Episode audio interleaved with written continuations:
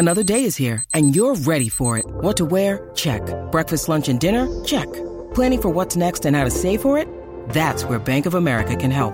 For your financial to-dos, Bank of America has experts ready to help get you closer to your goals.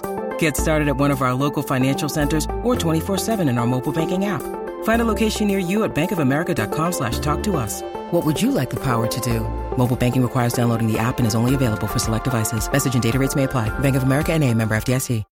When you need mealtime inspiration, it's worth shopping Kroger, where you'll find over 30,000 mouthwatering choices that excite your inner foodie. And no matter what tasty choice you make, you'll enjoy our everyday low prices, plus extra ways to save, like digital coupons worth over $600 each week. You can also save up to $1 off per gallon at the pump with fuel points. More savings and more inspiring flavors make shopping Kroger worth it every time. Kroger, fresh for everyone. Fuel restrictions apply.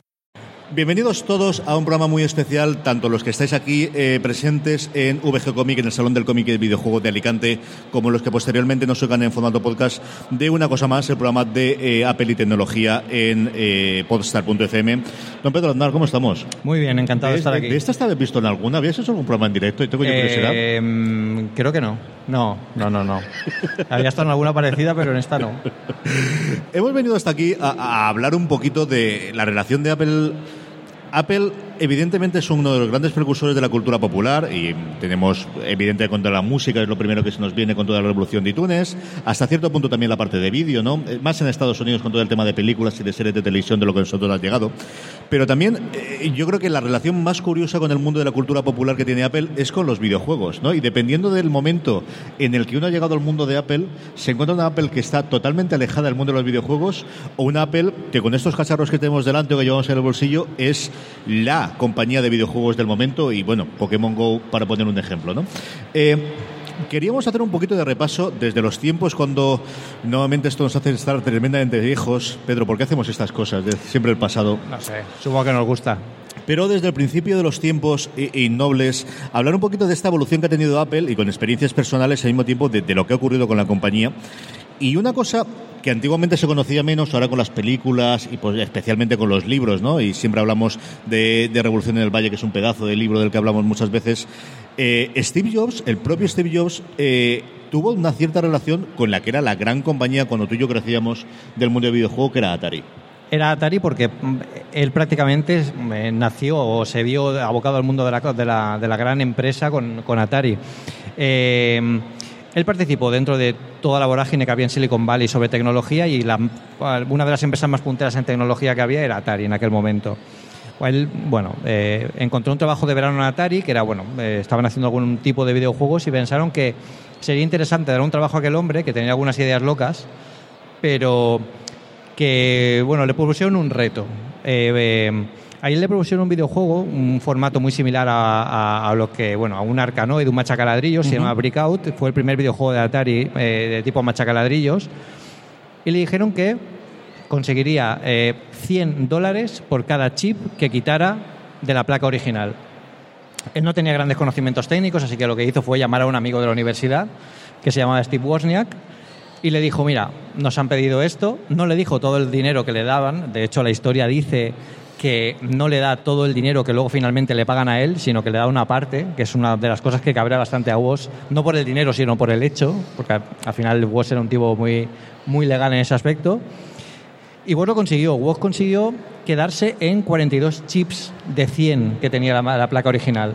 Eso hizo que Steve Jobs al final consiguiera eh, bueno, el dinero por ese contrato y que él fuera uno de los creadores de Breakout, uno de los primeros machacaladrillos de la historia y que nació de las manos del creador del futuro presidente de Apple.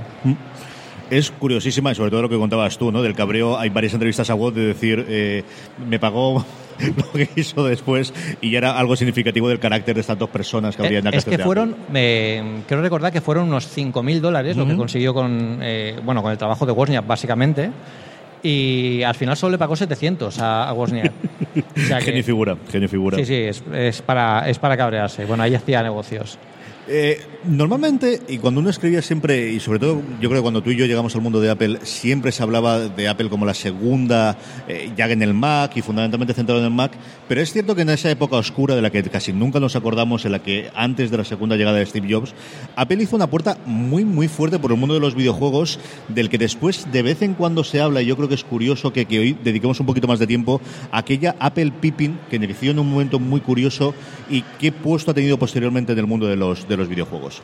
Aquí eh, fue, un momento curioso porque Steve Jobs no estaba en la empresa y bueno, habían algunas ideas locas, como bueno, abrir ciertas plataformas a terceros para que, bueno, licenciando sus productos o licenciando la plataforma entera, ellos pudieran construir sus propios, sus propios dispositivos.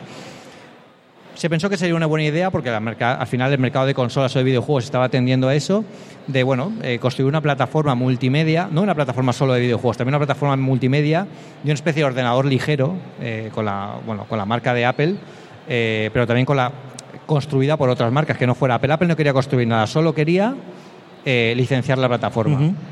Para ello, bueno, contactó con Bandai, por ejemplo, que fue la única que consiguió construir eh, la consola. La consola se llamó Pippin, en realidad era, bueno, eh, era más una plataforma, pero al final acabó llamándose así en nombre comercial. Y fue curioso porque fue una entrada muy concreta al mundo de los videojuegos por parte de una empresa que no creía en las plataformas abiertas, porque pensaba siempre en tener un diseño más cerrado y más concreto en sus productos, controlando todos los procesos, no solo de fabricación, sino también de cómo explotan la información y cómo eh, acaban utilizándola.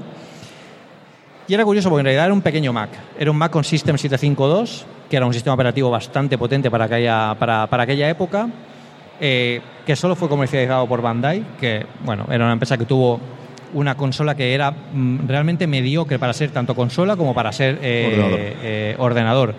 Eh, si querían apostar por algo más fuerte era un momento complicado, porque en aquel momento, fue en 1995, ya estaba la Saturn, la PlayStation y nada más que la Nintendo 64. O sea, meterse en el mercado de videojuegos era una buena idea, pero hacerlo como lo hizo la Apple de aquella época era muy complicado porque no tenían una consola, un hardware de acorde a las prestaciones que ya tenían otros en el mercado. Entonces, bueno, eh, Pipium fue un fracaso por muchos sentidos. El primero de ellos es que no había, no había software para, para, la, para la consola. Había una compañía que, cuya historia es parte, está entrelazada con parte de la historia de Apple y los videojuegos, que es Bungie, la, famosa creadora del Halo y, de muchos otros videojuegos que tradicionalmente se convirtió, bueno, era una de las, de las mayores eh, creadoras de videojuegos para Mac en la historia. De hecho, tenían su primer, su primeros videojuegos datan de 1991 y fueron de, los, de, las pocas compañías que consiguieron construir, consiguieron diseñar algún videojuego para eh, la Pippin que tuvo cierto éxito, como por ejemplo Marathon, que era un videojuego, eh, bueno, un videojuego en tercera persona, un shooter típico con muy buenos gráficos y que Apple utilizó o Bandai utilizó en las campañas de marketing para, bueno, para demostrar la, capacidad técnica del hardware cuando en realidad era más la, habilidad de, de, los programadores de la compañía que exprimieron al máximo la consola para conseguir lo impensable ya desde la primera generación. Entonces era, era, era un momento complicado para licenciar la plataforma porque además eh, nadie más apostó por ella. Las siguientes licencias de fabricación se cancelaron, eh, el resto del público apostó por las otras consolas y ni siquiera servía para, para, ordenador, porque ellos también además querían construirlo, querían considerarlo como un pequeño Mac. Eh, bueno, que se pudiera conectar a una red y hacer funciones de terminal ligero, pero eso hoy en día es impensable, porque al final la plataforma de, de Apple es una plataforma completa y no depende de terminales ligeros para, para, para, funcionar, sino que son cosas bastante más, más, más cerradas y más, más concretas. O sea que era, fue una, una cosa bastante curiosa. Eh, fue una apuesta también muy parecida a la que tuvieron otras compañías, como por ejemplo 3DO, que hizo una plataforma de videojuegos que luego sí que licenció a distintas marcas que tuvo un éxito más notable, aunque bueno, no, tampoco, tampoco llegó a más porque al final se quedó en aquella época pero fue, fue terrible y fue un experimento que yo estoy seguro que, Steve Jobs cuando volvió a la compañía eh, se cargó de, inmediato. Tanto la idea de licenciar eso a terceras compañías para que crearan un hardware que no tuviera controlado Apple, como, bueno, como sacar una consola de videojuegos de aquella manera, en la que, y aquí se aprendieron muchas cosas, eh, no contaron con los desarrolladores. Yo creo que aquí se aprendieron muchas lecciones porque es lo que luego, cuando salió la App Store, eh, cultivó mucho Apple. O sea, cuidar a los desarrolladores, cuidar la plataforma, crear un ecosistema dentro de, de la compañía y poner a los desarrolladores de su lado porque vieron que sin eso era muy complicado nada. avanzar. Has hablado de Bungie y has hablado de Halo y, y es cierto que la intrahistoria de Halo es una intrahistoria muy curiosa en esa larga polémica durante muchísimos años entre Microsoft y Apple, engrandecida por momentos, ¿no? Y quizás más parte de la leyenda y desde luego que queda de hoy, en el que es uno de los grandes proveedores de software y de servicios, ¿no? Azure, yo creo que es una de las plataformas grandes que utilizan los desarrolladores a día de hoy para iOS fundamentalmente, pero es curiosísima hablar pues de, lo que Halo iba a ser originalmente y cómo Microsoft se metió por en medio y el pequeño que abrió Mira que Steve Jobs era un tío poco propenso a los cabreos, que no solía Sí, falarse mucho. no, no se y fue cabrea a coger mucho. uno con esto. ¿eh? Sí, sí, sí. Aquí, aquí el problema es que Halo fue presentado como una gran esperanza para el mercado de los videojuegos para Mac. Era un momento muy importante para, para la plataforma porque estaba claro que lo que ellos querían era demostrar al público que, bueno, pues que además de ser una plataforma buena para el diseño gráfico, potente a nivel de hardware, también podían ser una buena, ser una buena plataforma para desarrolladores, que era lo que todo el mundo pensaba que, que era la, la pata que más cojeaba de, de la Apple de la, de la época. Para ello utilizaron eh, Halo en una campaña publicitaria bastante bestia, incluso se presentó en una Keynote, eh, que es una cosa bastante curiosa ver a Halo, ver Halo presentado en una Keynote en la que estaba Steve Jobs. Y, y, bueno, se mostró en- dentro de una Keynote, se mostró de forma espectacular. eh, la gente, la verdad es que vio aquello como un empuje bastante fuerte dentro del mundo de los videojuegos y además estaba apoyado por Bungie, que, que tradicionalmente siempre había apoyado mucho a la plataforma y sabíamos que tenía mucha más continuidad en el futuro. Pero eh, al cabo de, unos meses Microsoft compró Bungie. Entonces eh, aquí causó una pequeña explosión nuclear dentro del cerebro de Steve Jobs que inmediatamente, bueno, la leyenda dice que llamó a Steve Ballmer y le dijo de todo menos, menos bonito, ¿vale? Hay que tener en cuenta que Bungie era la pieza central y el eje eh, que todo, que, de- de- que todo el, el- el ecosistema y el pilar de los videojuegos de Apple se estaban formándolo. Si Microsoft compraba Bungie y cerraba esa pata, estaba puteando bastante a Apple porque básicamente eh, era, era el, el- el futuro cercano que tenían para poder, para poder hacerlo. Eso no cayó en vano. Eh, Microsoft, siempre se habla de la rivalidad de, rivalidad de Microsoft y Apple, pero yo creo que se tiene mucho más respeto eh, Apple y Microsoft que, incluso internamente eh, cosas de las dos compañías, incluso con otras compañías. Entonces, Microsoft entendió que el cabreo de Jobs tenía cierto sentido y se vieron forzados a firmar un acuerdo para que Bungie, aun siendo parte de Microsoft, creara títulos para Mac que es también un, un caso súper especial dentro de la historia de la compañía, que también, desde luego, se vería, se vería propiciado porque Microsoft también participó en el, en, el, en, el, en el auge de la Apple decadente del final de los 90 para poder conseguir que la compañía volviera a explotar. O sea que ese cabreo consiguió un acuerdo importante para que, para que Bungie firmara, firmara títulos para Mac. Pero claro, Steve Jobs no se quería quedar ahí. Entonces lo que consiguieron era que invitaron a Bungie a una keynote para que explicara esa nueva alianza. O sea, la gente quería... eh, tenían que dar a conocer esa, esa, esa alianza y, y, y darle, decir a la gente, bueno, Microsoft ha comprado Bungie, pero aquí nosotros hemos gestionado la crisis. Bueno, la verdad es que Bungie al final no entendió nada, porque para ellos eso les resultó muy extraño, no sabían si me ha comprado esta, este equipo, por qué estoy haciendo esto. Y fue una situación muy extraña en la que, de la que se liberaron cuando, bueno, cuando Bungie se, se, se separó de Microsoft. Lanzaron un mensaje, como quien lanza un mensaje en una botella, diciendo que algún día volverían a los videojuegos para Mac. Eso no ha sido realmente así, porque no han vuelto, no han vuelto mucho a los videojuegos para Mac, pero sí que están empezando a crear desde hace años eh, videojuegos eh, para iOS, que al final es realmente la, la- la plataforma que está contando con todo, con todo el, bueno, el, foco en- en, bueno, en todo el devenir de, de la historia de los juegos para Mac.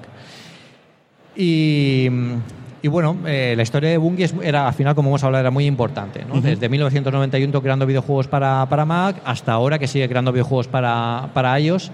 Y yo creo que la plataforma de, de, de- de Apple eh, siempre ha estado, al final, un poco en inferioridad de condiciones porque crear videojuegos para PC al final es muy fácil, entre comillas, no por el software, ni siquiera porque tengan un hardware potente, sino por la posibilidad de que cualquiera se puede construir su propia máquina de videojuegos. Eso es al final lo que, bueno, pues lo que se echa en falta cuando queremos poner unas Oculus al Mac, que el presidente de Oculus ya lo dijo, aquí pondremos unas Oculus al Mac cuando Apple saque algún sistema decente que podamos permitirnos para, para, para eso. Eh, tener un Mac Pro sin actualizar mil días, pues quieras que no, te da esas cosas después. Bien, sí, sí, sí, sí, No, y ni, siquiera, ni siquiera es, es el un tema de actualización. Yo creo que el Mac Pro es una muy buena máquina, se puede jugar para videojuegos. Yo lo probé y flipé con algún videojuego que puse, creo que fue el Tomb Raider de, que, salió cuando salió el Mac Pro en 2013, que es que hace tiempo ¿eh? de eso. Sí, sí. Y, el problema era la tarjeta gráfica, no era tanto la potencia del, del procesador. Entonces es complicado que que un procesador con tan concreto para actualizar y tan dependiente de que Apple decida actualizaciones de hardware, pues es, es, complicado para, para, eso. Aquí yo creo que la, la historia junto hablando de Bungie, que definitivamente salgaría Halo en el 2001, que es una época fundamental en la historia de Apple con el lanzamiento del iPod y además con toda la pues eso, la historia posteriormente de que fue unas semanas posteriormente la entrega de los CS con lo que, lo que supuso en Estados Unidos. Y bueno, el, visto hacia atrás, el, crecimiento del Apple moderno, evidentemente sabemos que el iPod hasta la tercera generación no habría. Y aquí se bifurca, ¿no? La parte del Mac, que yo creo que podemos terminar de hablar antes de hablar de la parte de iOS, que es realmente la que lanza, con alguna pequeña notita del iPod, que yo tuve juegos en el iPod y llegué a jugar en alguno de ellos, ¿no? Eh, yo recuerdo llegar al Mac en esos mundos del 2003-2004, habiendo visto en su momento, pues fundamentalmente Eduardo Ortega, ¿no? que, que hace eh, perros, gatos y bichos raros en la cadena y que es el que diseña todos nuestros logos, que era diseñador gráfico y, había trabajado con Mac toda la vida. Pero yo sí recuerdo en aquellas épocas, insisto, del 2003, 2004, 2005, en el que podías jugar a muy poquitas cosas la gran mayoría de los casos emulando, y no emulando como después cuando tuvimos los chips de Intel, sino con PowerPC, que ya era volver de loco, y lo que tenías era ese sentimiento de frustración, pues que supongo que la gente que cogía las consolas que posteriormente no tenían éxito, veía como sus amigos jugaban a todos los juegos guays y a ti te quedaban lo que podías jugar, ¿no? ¿Tú tuviste también esa sensación en esa época de Pedro? Allí en aquel momento era complicado, porque al final la plataforma era una arquitectura completamente distinta y ahí los desarrolladores tenían que conocer muy bien la arquitectura PowerPC, saber cómo tenían que hacerlo. Además, el lenguaje de programación era completamente distinto a que tenían en Windows. O sea, había que conocer muchas cosas como para gastar los recursos y el dinero y el esfuerzo para poder eh, programar para, eso. Yo creo que la cosa ahí cambió en abril de 2006, si no recuerdo, cuando... Eh, bueno, en junio de 2006, cuando pasamos... No, junio de 2005, cuando pasamos a procesadores Intel y en abril de 2006 cuando ya se, se, empezó a, a, sacar los primeros los primeros los primeros Mac con, con Intel. Aquí la gente se dio cuenta que ya no necesitábamos una emulación, sino que podíamos jugar de forma nativa instalando Windows en el Mac, que para algunos era una herejía, pero para otros era una necesidad. Vimos que el problema no era eh, tanto el software como era el hardware en aquel momento, porque es lo que hemos comentado. Tú puedes tener al final Windows en el Mac de forma nativa, pero si no tienes un hardware que al final eh, sea potente para videojuegos, estás exactamente igual. Yo creo que el gran cambio para los videojuegos en el Mac vino cuando Steam se lanzó. Creo que llegó eh, en un muy buen momento para, para la compañía porque había un hardware muy potente, eh, había unos MacBook Pro muy potentes, había unos iMac muy potentes, los Mac Pro que habían también se podían eh, utilizar bastante bien para el tipo de juegos que se lanzaban. Yo por fin pude jugar al Half-Life 2 en mi Mac, que aquello fue como, como un sueño.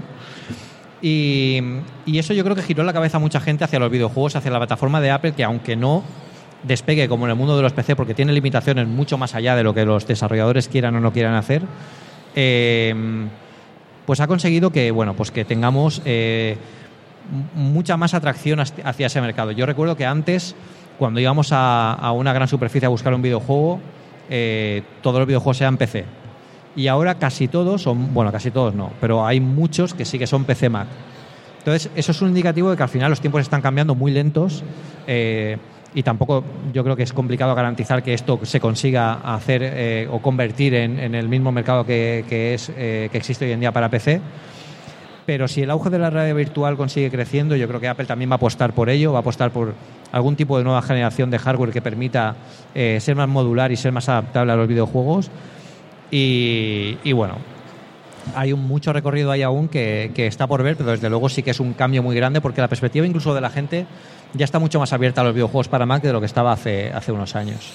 Mm, eh, hasta ahí llega el Mac y es cierto que Yo recuerdo tener tres juegos en el iPod, en aquel Sí. iPod acordar de vídeo que no podía existir, porque ¿quién va a ver vídeos en el iPod? Claro. O sea, ¿quién va a hacerlo?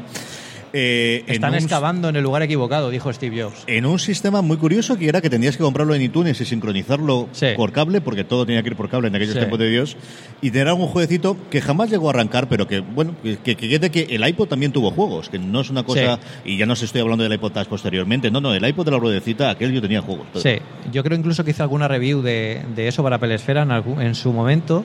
Fue muy curioso porque al final tenía la ruedecita y no podías hacer mucho más. O sea, eran videojuegos muy de puzzle, muy de movimientos muy sencillos. Los gráficos eh, daban para lo que daban. Pero, pero bueno, eh, ha- había alguno curioso que, que la verdad es que como la plataforma, mm, bueno, es curioso. Y de hecho, cuando aparecieron la, la- bueno cuando empezaron a desaparecer la gente yo recuerdo que nos enviaban correos y nos decían oye de verdad pero a dejar esto Pero yo tengo yo quiero seguir jugando con, con mi iPod y, y era era un momento era un momento interesante porque porque bueno era un cambio un cambio radical y es es uno de esos momentos en los que les dices bueno si la gente eh, no sabe lo que quiere porque si me está pidiendo que mantenga los juegos para iPod es que a lo mejor no saben lo que viene detrás 2007 presentamos un 3 en 1, presenta Steve Jobs, algo que no sabíamos lo que iba a ser y desde luego que no pensábamos en absoluto que podía ser para juegos. Dos años después se presenta el App Store. Desde el principio empezamos a tener juegos en la App Store. Poquitos meses después viene, empieza a haber una categoría propia de juegos en el App Store. Y esa sí que es una evolución que ha sido alucinante de ir siguiendo, ver cómo en esos teléfonos que a día de hoy nos parecen de juguete, ya hace nada estábamos comparando el, el 7 Plus con el que todavía tiene Francis Arrabal aquí, el 4, que era una pantalla todavía más grande que la que había Sí, en esa Francis, que- mira, que- que Francis está no puede, no puede ni leer la pantalla. Esa, esa Es pantalla es muy pequeña. no se puede tío. ver nada ahí, ¿no? Claro. Es una reliquia, claro. Está Y yo recuerdo, pues, eh, la aparición de juegos, en algún caso alguna portabilidad de un juego que ya había en Flash, que era la, pues eso, el sabor del momento, sobre todo en, Sí, sí, en sí. el tema de PC. Pero sí que, ¿en qué momento, sobre todo vosotros que estáis en la pelesfera, empecéis a ver de, oye, a ver si aquí realmente hay una línea interesante para seguir? Pues eh, yo creo que el momento clave fue cuando presentaron en la. eh, cuando presentaron la App Store y, y- y mucha gente, bueno, de hecho casi nadie sabíamos que un iPhone, porque en, en 2007 eh, no estaba iFixit para des- despedazar los teléfonos.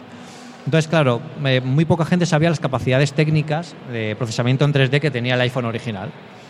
Cuando Sega presentó el Monkey Ball, si no recuerdo mal, que era un juego en 3D en la que tú girabas el teléfono y ibas moviendo al personaje por unas rampas, ibas cogiendo tal, la gente flipó. O sea, mm, yo recuerdo tener eh, a- algunos, algunos correos electrónicos de algunos lectores diciendo, pero esto lo lleva el iPhone o este es un nuevo modelo.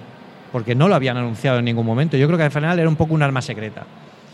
Y yo creo que la plataforma que ellos querían poner en, en- bueno, que quieren poner en, en- en manos del público y que es la que ha conseguido desplegar de juegos casuales, se han dado cuenta de que es muy potente porque son juegos muy directos, son juegos que se juegan rápidamente, son juegos muy baratos. Y aquí en esto de los juegos baratos tengo una anécdota que eh, no sé si, si la he contado alguna vez, pero yo, pero yo creo que sí. Eh, eh, uno de los eh, primeros videojuegos que se hicieron eh, de side-scrolling con un guerrero que ibas pasando por un nivel y iban bueno, pues luchando contra malos y tal, se llamaba Kroll. Kroll se desarrolló aquí en España, en Barcelona. De hecho, bueno, no tenían ni videojuego, tenían solo una demo técnica en 3D de lo que iba a ser, pero recibieron una llamada de Cupertino. Y les dijeron que si querían, eh, si podían enviarle alguna demostración, alguna prueba de, este videojuego, porque les interesaba, les, inter- les interesaba verlo. A prisa y corriendo consiguieron convertir aquello a OpenGL de una forma brutal para poder ejecutarse en, un iPhone. Lo enviaron, les, les acabó encantando a lo que vieron y los invitaron a la próxima Keynote en San Francisco para que subieran al escenario y contaran lo que, lo que era ese videojuego. Yo, conozco personalmente al, CEO de, esta empresa, de Digital Legends, eh, que, bueno, me contaba de primera mano que él eh, estuvo hablando con la gente y con la gente que estaba a cargo de Steve Jobs y, eh, y bueno, le dijo, bueno, ¿qué precio queréis poner de salida para tu juego? Y él le dijo, pues unos 9 dólares, 10 dólares, 12 dólares. Y Steve Jobs les dijo, mirad, la única forma de que pongáis un juego en mi App Store es que la pongáis a 90 céntimos. Dice, yo os prometo que va a funcionar. Entonces, claro, si el propio Steve Jobs te dice que si quieres tener una tienda, una, tu aplicación, tu juego en una tienda, te invita a una keynote y lo vas a presentar al mundo entero, pues le dices que sí. le dices que sí. Se convirtió en uno de los éxitos eh, arrolladores de, aquella época. Yo me acuerdo del día del lanzamiento. Ellos tenían oficina en Barcelona. Yo tuve la suerte de que, de que me invitaran para vivir el lanzamiento allí. Y aquello era como, como si llegaran a, a los Reyes Magos. O sea, los primeros comentarios del App Store, eh, cómo veían el indicador de descargas. Aquello era, era un momento chulo, era un momento chulo. Pero si aquello quería funcionar, tenía que funcionar de forma rápida en dos sentidos. Precios eh, baratos para que la gente fuera una compra sin, sin pensar y juegos muy rápidos para poder jugar de forma casual, que era lo que, lo que querían conseguir. Siguiendo con el, con el iPhone, yo creo que hemos tenido una evolución desde luego de los precios, ¿no? Ir hablando y del tipo de juego que hemos tenido. Hemos pasado de juegos originalmente de pago, hemos pasado al free y luego con, bueno, un modelo freemium en algunos casos y al rey del día de hoy que es totalmente gratuitos con eh, pagos posteriores, ¿no? Y ahí mm. tenemos el gran ejemplo de los últimos meses que ha sido Pokémon Go, mm. que falta ver si la caída va a ser tan grande como la subida, que es lo que estamos viendo todos, ya no solamente bursátil de Nintendo, sino del S, y luego hablar al final del programa hablaremos un poquito más de Nintendo. Eh, ¿Cómo has visto esta evolución? ¿Crees que este, el Frequid eh, con compras internas, va a mantenerse durante mucho tiempo, Pedro, como modelo estándar de los grandes juegos de la App El problema de eso es que a la gente suele caerle bastante mal. Quiero decir, tú compras algo, o bueno, si compras algo y encima tiene, tiene compras internas, la gente se cabrea muchísimo y es entendible porque al final estás pagando por algo que no está completo. Si compras algo o te descargas algo gratuito pero que luego puedes ampliar, eh, es bueno en el sentido de que, bueno, te deja jugar, pero la ampliación es solo para mejorar ciertas partes del juego. Si realmente lo que te bajas es un primer nivel y luego continúas, es lo que de toda la vida del señor hemos dicho que es una, demo o, shareware, ¿no? Entonces, eh, eh, esto da una idea también de por qué nunca han habido versiones de prueba en la App Store. Y era algo que, Apple quería erradicar en el modelo de software de, de esta nueva generación de aplicaciones, desterrar esas, esa, esa categoría de software que muchos denominaron en su momento shareware, que es un poco de software software piratilla, mm. amarillo, rápido, que se puede ejecutar, pero que al final no. Para que las aplicaciones sean las aplicaciones que tienen que estar y que luego, si quieres potenciarlas, eh, sea así. Yo creo que ahora vamos a cambiar un modelo de suscripción, que es al final lo que, lo que Apple decide que es lo mejor para los desarrolladores y los desarrolladores pues tienen que apostar por, por, ese tipo de por ese tipo de modelos. El modelo de suscripción tiene que aportar muchas más cosas que el modelo normal. O sea que al final, eh, si tendemos a eso, debería ser una buena apuesta si se hace bien. Nos quedan dos cositas eh, para hablar. La primera es, hay dos hobbies, porque uno de hecho así fue presentado, y dos eh, plataformas en las que nos falta ver cómo pueden evolucionar los juegos, que son lo que tenemos adelante tú y yo, que es un iPad, ah. y lo que tenemos en casa tú y yo, que es un Apple TV que los dos tuvieron una arrancada de caballo andaluz y luego una cierta parada en los últimos años de en el iPad yo creo que en general ya no solamente en el tema de los juegos, sino esa orientación posterior, ese giro de 180 grados de, del iPad mini a un iPad Pro en los últimos dos años. Y luego el Apple TV, que es la otra gran eh, duda que tenemos tú y yo de para dónde funciona esto. Tenemos muchísima esperanza con los juegos. ¿Cómo es el futuro tanto en, los juegos para iPad como en, como en el Apple TV, Pedro? Yo creo que al final el iPad se está posicionando un poco más en el entorno más práctico a nivel de, bueno, de trabajo, de empresa, de convertirse en un segundo ordenador o en un primero para aquella gente que, tiene todas las aplicaciones ya en el iPad para poder trabajar sin necesidad de tener un Mac o de tener algo distinto. Y, y para juegos es complicado porque al final es una pantalla muy grande, no puedes jugarla sosteniéndola en la mano. Tendrían que ser juegos de puzzles o juegos de aventuras gráficas o comprar un mandito como cuando lo compras para el Apple TV o cuando lo compras para el Mac para poder jugar como una consola. Yo os digo que yo, yo lo tengo. Cuando me voy de viaje y llevo el iPad Pro, también llevo el mandito para poder jugar en el hotel sin ningún problema, algún emulador o algún juego, porque es muy cómodo jugar de esta forma y, es, es, bastante divertido. Pero no creo que el futuro del iPad sea, sean los videojuegos. Sí que al final tenderán a tener eh, algunos videojuegos que por, por su tamaño, por sus especificaciones técnicas, sea lo que más, lo que más le, le, viene, pero no, no va a ser tan importante como, por ejemplo, en un iPhone, que es el, el, el máximo exponente a videojuegos y no hay más que ver en la apuesta que ha hecho Nintendo por la plataforma. ¿Y en Apple TV cómo lo ves tú? El Apple TV ha empezado muy lento. Ha empezado muy lento. Yo creo que eh, eh, el Apple TV tuvo una mala decisión de salir al mercado en un momento en el que el ciclo de pruebas y de desarrollo de, los ordenadores bueno, de, de los desarrolladores ya había acabado. O sea, salió ya a final de, de año, cuando ya todos tenían cerrado su ciclo de, de ventas y de, y de proyectos. Y, sigue tambaleándose un poco para ver hacia dónde apuestan. Eh, yo creo que a nivel de ventas el Apple TV se mantiene. eh, no ha sido el grandísimo éxito, pero eh, al final con el enganche que tiene el tema de conseguir tener el AirPlay, eh, conseguir ahora con todo el tema de Netflix y canales digitales está entrando en, muchos, en muchas casas por, por ese tipo de, de- de- de cosas. Las aplicaciones para, para la televisión todavía tienen que potenciarse un poco más. Yo creo que todavía faltan un par de versiones de, de, de, de- de TVOs para que se defina un poco más lo que quiere, dónde quiere llegar la plataforma. Pero sin duda, eh, los videojuegos que están saliendo últimamente son bastante impresionantes a nivel de que, bueno, no estamos hablando de un pequeño set box que tenemos en casa y que tiene videojuegos de carreras con unos gráficos espectaculares eh, y bueno, los, tus juegos favoritos en el móvil que puedes jugar en la pantalla grande y son bastante, bastante divertidos. Aquí yo creo que la- la- la- una de las grandes ventajas que deberían explotar más los desarrolladores es el tema del ecosistema. Utilizar, por ejemplo, como ya tienen algu- algunos juegos, los iPhone de la gente que esté jugando como pantalla secundaria, como mando de control, como forma de participar en el juego y que no fuera solo eh, una pantalla y una, y una caja. Y luego, aparte, el hecho de que tú compres un videojuego en, en- en la App Store y que también lo tengas en, el, en el- la versión para, para Apple TV ayuda bastante ¿no? a reforzar un poco la idea de que pues igual esto le da un poco más de empujón a, a- a la televisión.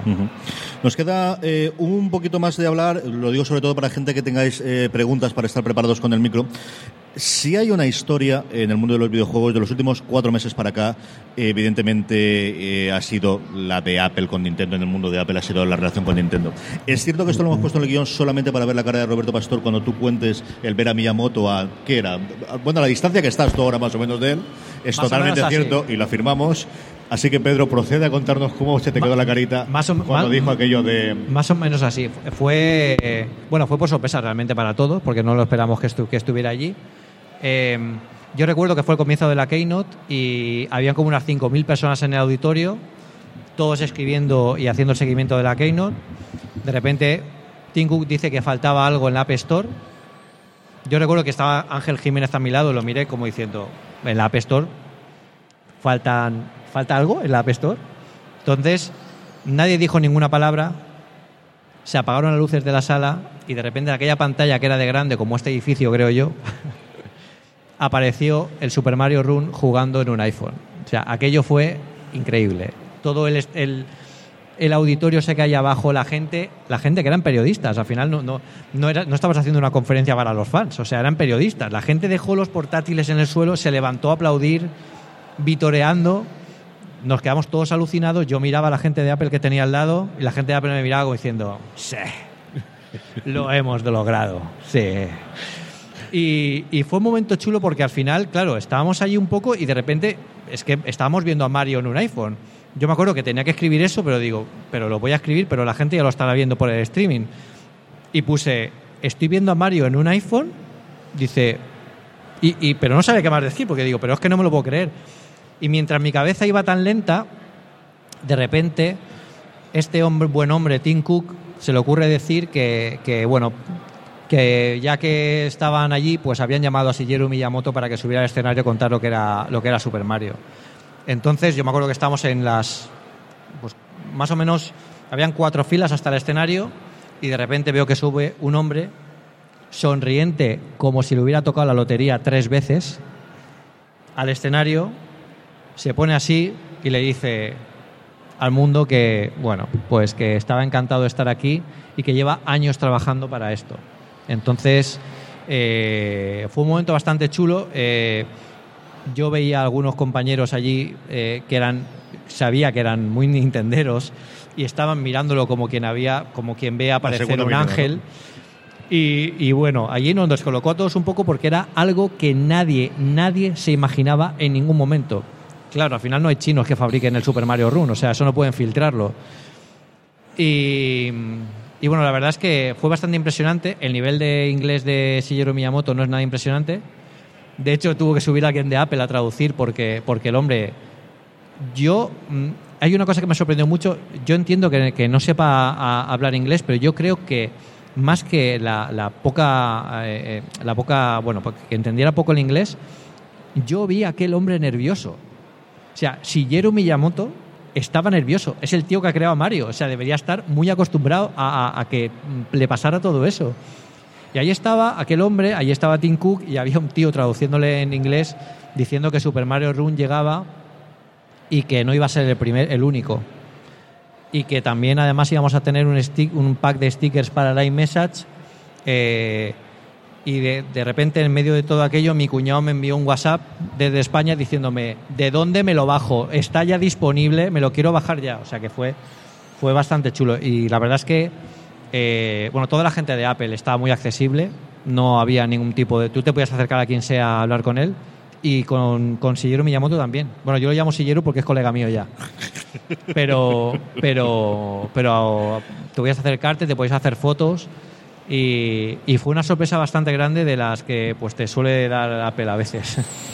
Eh, como os decía, tenemos tiempo ahora para preguntas si tenéis públicas entre el público. Yo, antes de pasar el micrófono, quería preguntaros una cosa.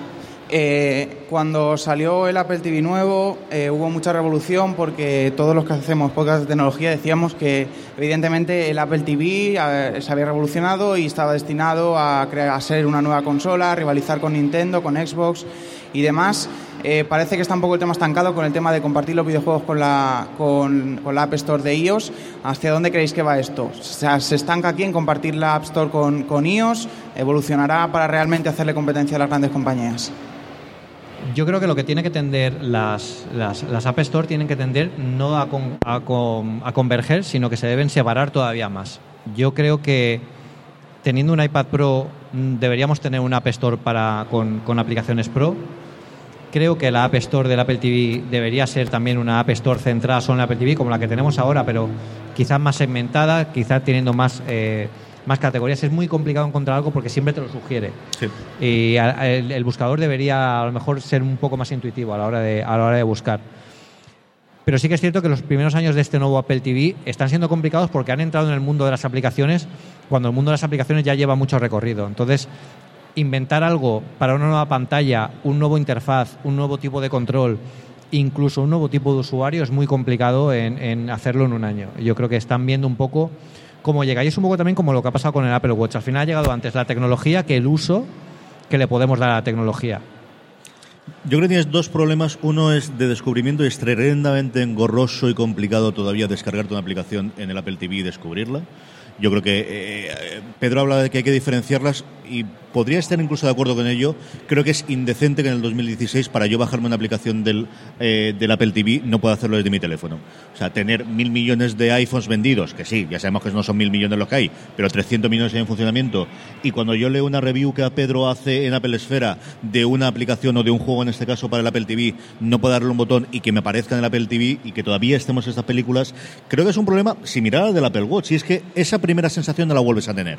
Tuvimos la avalancha inicial que tuvimos eh, con el Apple TV y es muy complicado Posiblemente juegos indie sí, pero es muy complicado, ya no te digo un Electronic Arts va a hacer cualquier cosa, pero toda la clase media que tuvo recursos porque esta va a ser la nueva plataforma y que le ha llegado el profit and loss de final de año y ha dicho, vamos a ver, iPhone que hace esto, nos cuesta un huevo de pasta, nos cuesta una barbaridad de publicidad en Facebook, ahora nos va a costar publicidad en, en iPhone, pero se vende todo esto de aquí. ¿Y el Apple TV qué hace? Nada, pérdida de tiempo. Va a ser muy complicado que esa gente vuelva a destinar recursos. Vamos a tener juegos indies, Electrónica seguro que puede, por todos estos negocios grandes, puede que Nintendo... la- Es decir, yo creo que un Zelda podría reventarlo. No sé si van a poder convencer a Nintendo de haznos un Zelda para Apple TV. Ese es el gran problema que yo le encuentro a los juegos de Apple TV. Eh, mm, un Zelda no, pero un Super Mario ¿Tú crees que sí? yo creo que sí. Sí. Yo creo que sí. Quizás no sea un Super Mario Run, pero yo creo que, que Nintendo llegará al Apple TV. Quizás no tan pronto como, como, como llegará ahora en octubre, pero, pero sí que es cierto que, que- que tiene, que tiene que llegar. Y, sí, y tiene, al final tendrá que hacerlo a través de exclusivas, porque es lo que va a competir con, Sí. las, grandes, con, las, con las grandes consolas. Sí. ¿Más preguntas? En el auditorio. Pues si no tengo más preguntas, mil gracias por haber quedado hasta esta hora eh, oyendo eh, una cosa más. ¿Sabéis Una cosa, eh, el Lord Comandante eres tú, ¿no? El Lord Comandante lo he entrevistado yo, Yo, esta yo- mañana. yo pensaba Sí, ¿te que el? Lord Comandante eras tú, tío. El Lord Comandante de Postal FM. ¿No? Gracias, Pedro, por estas queridas palabras tan ensayadas.